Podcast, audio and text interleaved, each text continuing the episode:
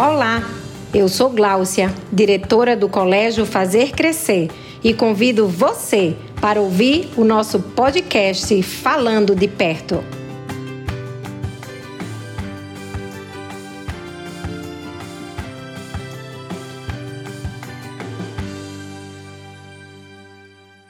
Olá, tudo bem? Bem-vindo a mais um podcast Falando de Perto. Eu sou Kerley, professor de inglês do Colégio Fazer Crescer, no ensino médio.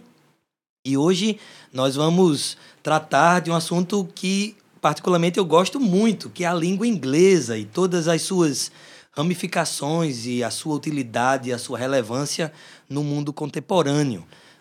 É um prazer estar aqui mais uma vez e nós hoje temos convidados muito especiais aqui com a gente e aí cada um deles vai dizer um oi para que você possa acompanhar a gente aí e crescer no seu entendimento da importância da língua inglesa para o mundo contemporâneo.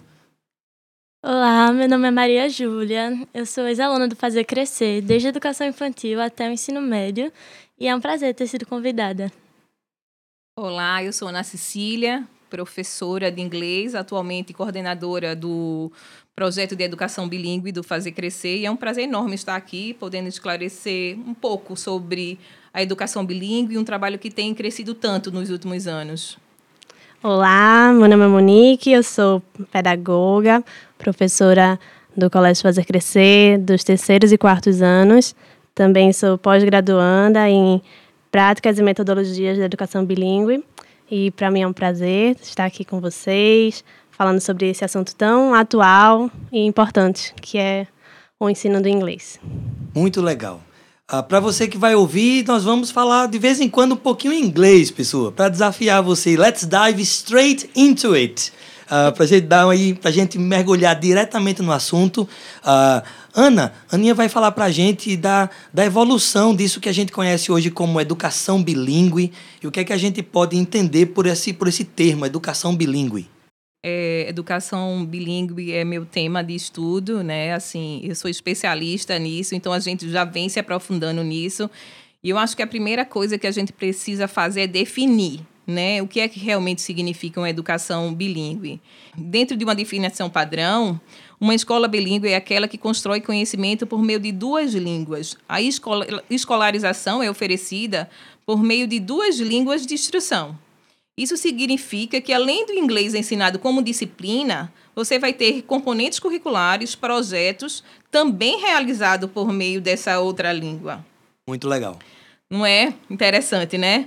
A educação bilíngue é muito mais ampla do que o recorte entre as línguas envolvidas, né? Que, no nosso caso, é o português e inglês. Isso. Lembrando que bilinguismo, em nossa legislação, ressalta o bilinguismo entre línguas de sinais, no caso, a Libra, e o português, né? O bilinguismo relacionado às línguas indígenas, no Sim. caso, o português e o guarani, e as línguas de fronteiras. É por isso que se fala de plurilinguismo, não é? Tem aí muitas línguas envolvidas, muitas línguas presentes no Brasil, inclusive.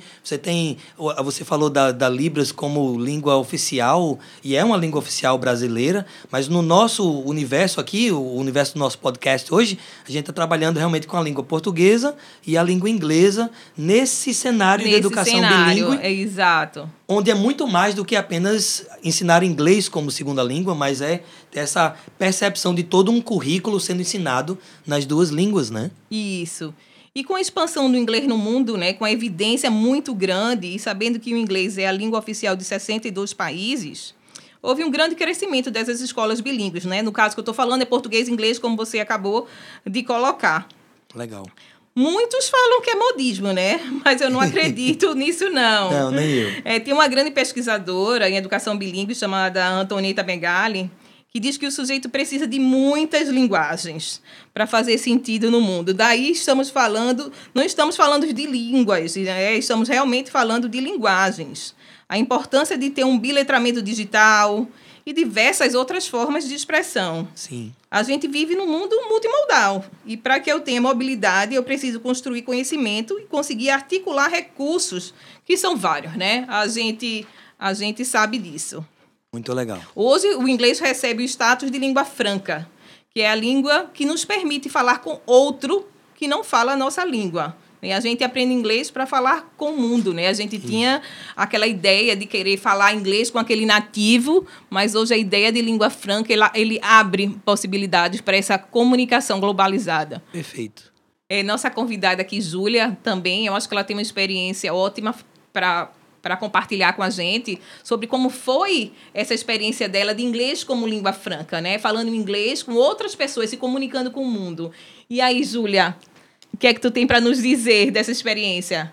Eu tenho inglês na minha vida inserido desde pequenininha, então eu tive a oportunidade de ter uma experiência fora, eu viajei para a Inglaterra e eu pude experimentar exatamente essa parte do inglês como língua franca. Então, na minha sala, tinha pessoas de vários países diferentes e a língua em comum que todo mundo tinha era o inglês. Não precisa ter aquele sotaque perfeito, nativo, tão esperado, né? Exatamente. O olhar para isso já está tendo outro.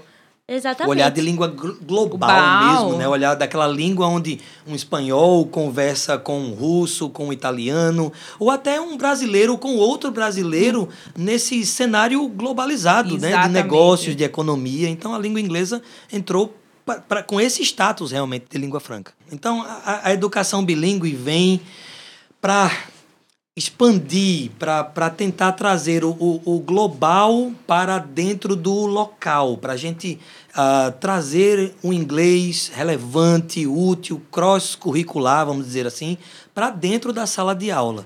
E estamos nesse processo, acho que o processo do inglês adentrar de forma mais efetiva dentro de sala de aula, o Brasil realmente se atrasou em relação ao resto do mundo.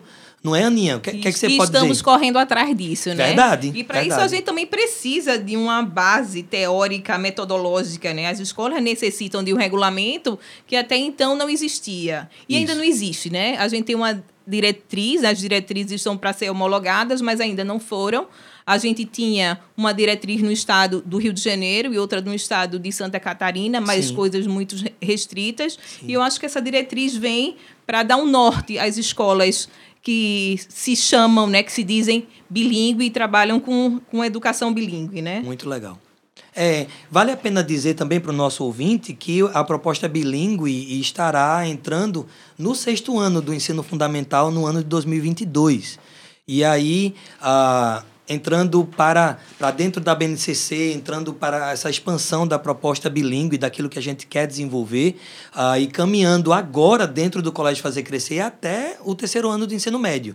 A ideia é que o aluno tenha aulas de inglês diárias, de segunda a sexta, e essas aulas vão trabalhar diversas abordagens metodológicas e vão trabalhar linhas a fim de que o inglês seja útil, relevante e realmente ajude nessa visão global de multiletramento, vamos dizer assim, né? Aninha, você tem mais uma convidada aqui para a gente hoje. Pois é, a gente tem vários questionamentos dos pais, principalmente quando as crianças estão na educação infantil, a respeito da aquisição dessa língua, né? Verdade. Existe uma ansiedade muito grande. Então, aqui eu tenho algumas perguntas para fazer para a Monique, né, sobre esses questionamentos que os pais mais anseiam, né, por respostas. Isso. E a primeira seria essa, Monique. Meu filho vai confundir as duas línguas? Seria melhor esperar até que ele esteja mais velho para então apresentá-lo a uma nova língua? Então, eu posso começar falando um grande não, né, como resposta, porque apesar de ser uma pergunta assim, bem recorrente, não há como confundir as duas línguas. E aí, para a gente entender melhor esse assunto, eu acho importante a gente conceituar o que seria um repertório linguístico. Então, o repertório linguístico são, assim, todas as línguas que constituem um sujeito. E ele é pessoal. Então, o meu repertório linguístico é diferente do seu, né, Ana? É diferente do de Kerley, do de Maria Júlia. Certeza. Isso. E a gente tira um pouquinho dessa visão monoglóssica de língua, né? Demais, eu tenho uma língua, tenho uma outra língua, fixa. Não, isso, Kerley. Eu tenho uma visão heteroglóssica de língua, eu tenho esse repertório na minha mente. Então, se a troca acontece, ela é normal, né? Que ela vem dentro de um contexto. Isso porque nós temos diferentes experiências de vida, né? E o nosso repertório, ele é composto pelos ambientes que a gente frequenta, pelas pessoas que convivem com a gente, pelas conversas que nós temos. Então, tudo isso forma o nosso repertório. E aí, a gente pode dizer que esse repertório também está em constante mudança, né? Ele não é algo fixo, porque a gente está sempre acrescentando um vocabulário nele. E por que eu trouxe esse assunto, né? Porque um sujeito bilíngue, ele tem um único repertório. Não é porque ele fala duas línguas que ele tem dois repertórios. No nosso caso, a gente já falou que a gente está conversando aqui sobre a língua inglesa. Então, o bilíngue, ele tem um único repertório, que é o inglês e o português, juntos. Né? As duas línguas, elas estão sempre ativas no cérebro dele, do sujeito bilíngue. Então, não tem como desligar uma e depois ativá-la, né? E aí, veja, Deus nos criou assim, tão perfeito, né? Que cada parte do nosso corpo tem uma função definida. E na parte frontal do nosso cérebro, existe um sistema que a gente chama de sistema de controle executivo, e ele é responsável, dentre outras coisas, por gerenciar a nossa atenção. Então, ele não permite que haja confusão entre as duas línguas. A gente consegue manter o foco em uma atividade, a gente consegue se concentrar no que está fazendo por causa desse sistema. Então, quando a gente está falando uma língua, seja ela qual for, a nossa atenção, o nosso foco está nela. Então, o que acontece às vezes é que a gente pode esquecer de alguma palavra na língua materna ou na língua inglesa, por exemplo. Isso já aconteceu e acontece com todo mundo. Na verdade, a gente fala que vem mais fácil, né? É, a que vem em mente exatamente. Facilmente. Você está falando português e, por exemplo, esquece uma palavra em português e na mesma hora surge uma palavra em inglês. Não é isso? Talvez, eu não sei se Maju tem alguma coisa para dar exemplo aí da gente sobre isso. Então, quando eu fui convidada para esse podcast, né, eu fiquei curiosa, eu comecei a pesquisar algumas coisas e eu vi exatamente sobre essa parte do cérebro, o quanto você aprender uma língua nova pode exercitar o cérebro, e eu vi que muita gente acha realmente que vai se confundir e tal, mas na verdade ele exercita o cérebro, ele modifica o cérebro. Então a gente, quando aprende uma língua nova, a gente acaba melhorando a nossa memória, melhorando a nossa concentração e ele também vai... Traz muitas vantagens cognitivas, né? Com certeza. E eu vi que até para quando você tiver uma idade mais avançada, tipo, esse desenvolvimento desde pequeno de aprender uma língua nova vai ajudar. E isso foi feito um estudo pela Universidade de Lund, na Suíça. E Maju, você trocava muito? Quando você fala inglês... Ou sempre há trocas, sempre vem um code switching aí, uma palavrinha. Com certeza. Tem muitas palavras assim que são falsos cognatos, né? Que quando você olha uma coisa em inglês, você pensa, vai traduzir para português, você acaba se confundindo e tal. Isso acontecia muito comigo. Mas quando você vai aprimorando o seu inglês, você vai pegando mais essa fluência, é muito mais fácil. Porque ou você pensa em inglês, você pensa tudo em inglês, ou você pensa tudo em português. Aí ficava mais fácil para distinguir. Acho que essa coisa que a Aninha trouxe do code switching é muito interessante, porque está diretamente ligado a quanto tempo de exposição você tem a essa língua. Porque quando você se expõe, e aí mais uma vantagem de você ter um contato diário na escola com a língua inglesa, o tempo de exposição a essa língua vai fazer com que você tenha muito mais possibilidades de ouvi-la, associá-la a contextos, expandi-la. E consolidá-la, né? Na nossa memória. Para poder, né, produzir isso depois, para poder associar. Então... E a família trazer isso, né? Porque o nosso tempo de exposição à língua ainda é insuficiente para o que gostaríamos. Sim. Então, essa família trazer esse inglês em casa, botar dentro de um contexto legal, que não seja uma coisa forçada, tipo, como é isso que fala inglês, ou forçar, você está tanto tempo não fala nada, mas trazer esse inglês de forma significativa, dando importância a essa língua, né? É escolher momentos, se a família consegue, onde eles possam, né, tá trocando ideias em inglês. Eu acho que isso também é bem legal. Realmente inserir a língua inglesa na sua rotina. Ela fazer parte da sua vida. Exato. E aí, à medida que você ama músicas em inglês, assiste seriados em inglês, que você associa isso ao que lhe dá prazer, o que você gosta de ler, o que você gosta de assistir, aquilo com certeza vai fazer parte do seu repertório linguístico com uma leveza muito maior. Da sua construção, né? Eu tenho outra pergunta aqui para Monique. Monique, a pergunta é a seguinte: meu filho vai ser um falante nativo de inglês? Quando a gente para pensar nessa pergunta, primeiro a gente se pergunta, nativo de onde, né?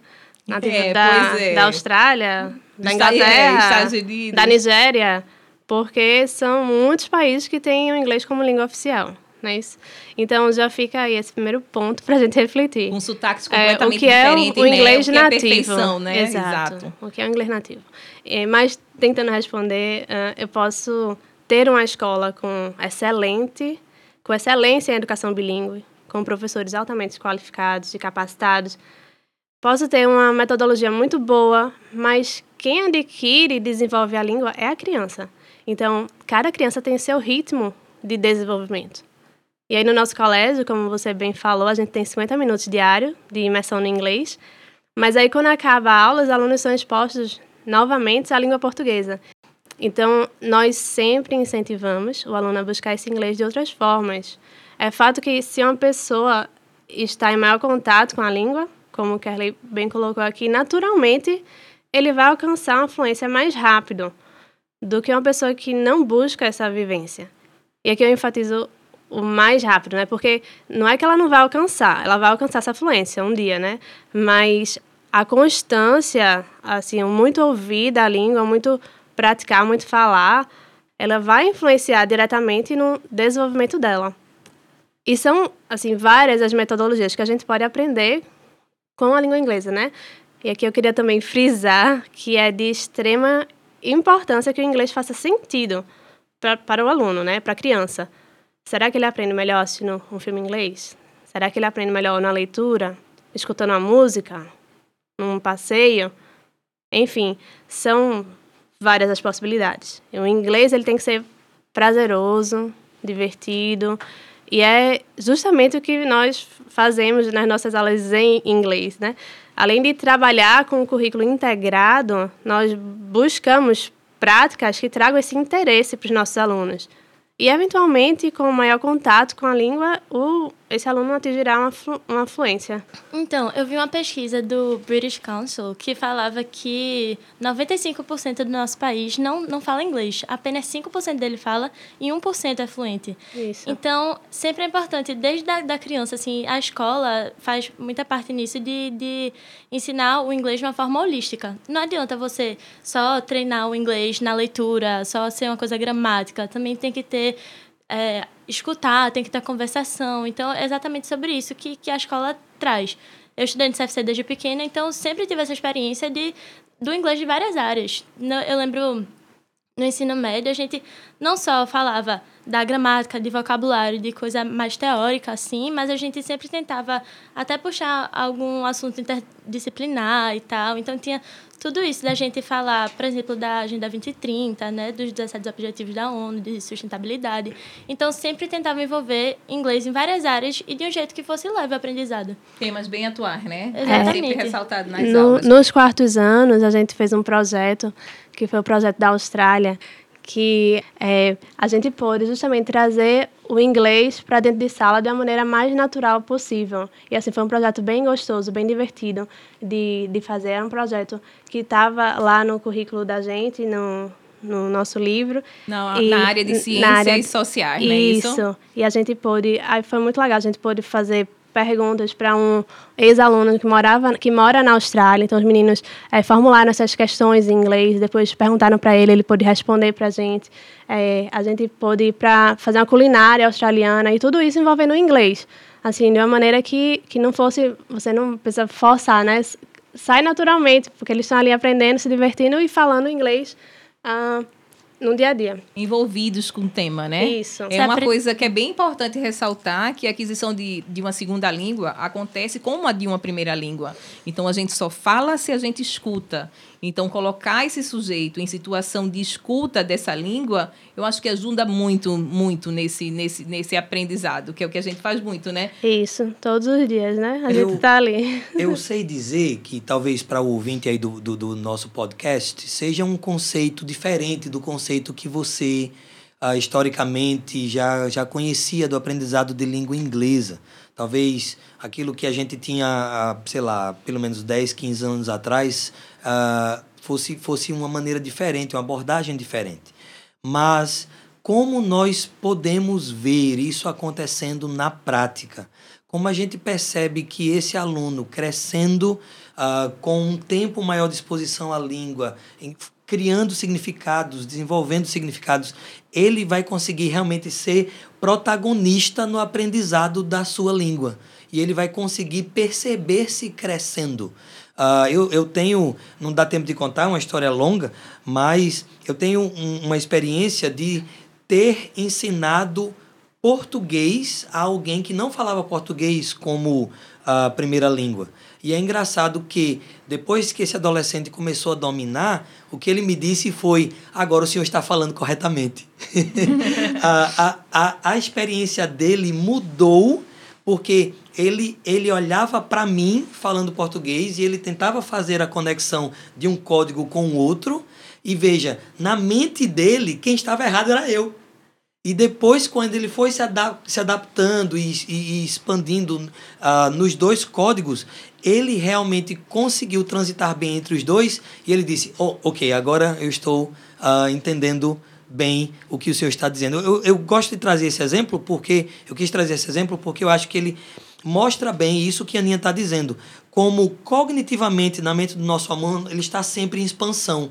E ele está sempre em associação. Ele está sempre procurando contextos, como esse contexto do projeto da Austrália, que Titia Monique falou. Eu gostaria de ser aluno de uma sala dessa. Eu gostaria de estar lá para aprender assim a língua inglesa. Entra muito no contexto de multiculturalidade. Perfeitamente. Né? Será porque é uma palavra muito ligada à educação bilíngue e bilinguismo, né? Mas a gente tem uma questão que a gente precisa esclarecer sobre. A gente acha que a questão cultural, quando a gente fala de cultura, a gente pensa que eu vou falar, eu vou conhecer sobre a comida daquele país, as roupas daquele país, como as pessoas vivem, mas eu acho que tem outra forma, né, de multiculturalidade que a gente pode abordar, né? Até porque, trazendo agora um pouco para o meu papel de professor de ensino médio, nós percebemos que, muitas vezes, o objeto da questão, o texto em si, de uma prova do sistema seriado de avaliação da UPE, ele vai trazer esse aspecto cultural. Então, quando, por exemplo, a Inglaterra saiu da União Europeia e houve o Brexit foi objeto de uma questão, na verdade, de 10 questões, foi o texto principal da prova da UPE.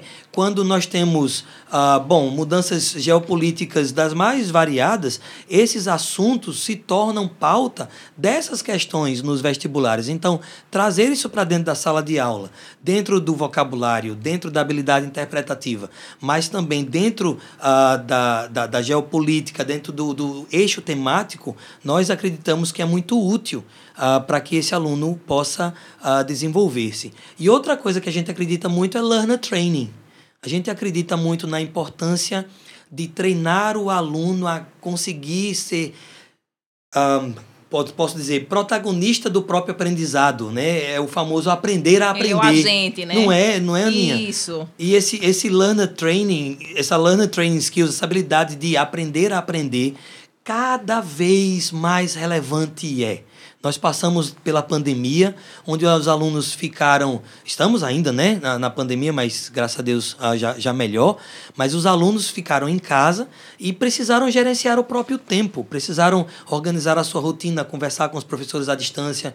Então, essa habilidade de aprender a aprender, na minha visão, ela está completamente ligada à educação bilíngue. Ela está ligada ao aprendizado de você se conhecer, expandir o seu aprendizado, conhecendo como você gerencia o próprio tempo e como você aprende coisa nova. Então, a gente acredita que isso é muito importante. E para fechar isso, assim, para a gente realmente fechar, é voltar para uma visão global, uma visão nacional e também uma visão local individual. Como a língua me deixa capaz de expandir as minhas leituras, os meus aprendizados. E se eu sou bom nisso, eu tenho muito a ser bem-sucedido. Bom, acredito que estamos chegando ao fim do nosso podcast. Gente, você que nos escutou, até agora. Que prazer que você ficou aqui até o final do nosso episódio. É um prazer trazer aqui esses questionamentos, de repente essas provocações, e trazer também respostas, trazer tudo aquilo que a gente acredita como escola queremos desenvolver e trazer para os nossos alunos, para que cada vez mais preparados com essas ferramentas, eles possam ser bem-sucedidos no sentido amplo da palavra, que é aquele sujeito que é feliz, que consegue desenvolver e chegar e alcançar os seus objetivos pessoais, profissionais e também comunitários dentro da comunidade onde ele está inserido. É um prazer ter tido você aqui como nosso ouvinte. Valeu, tchau. Obrigada, gente. Foi um prazer estar aqui com vocês, discutindo. Foi muito legal. Obrigada, gente. Tchau, tchau. Foi muito bom estar com vocês, essa conversa. Tchau, tchau.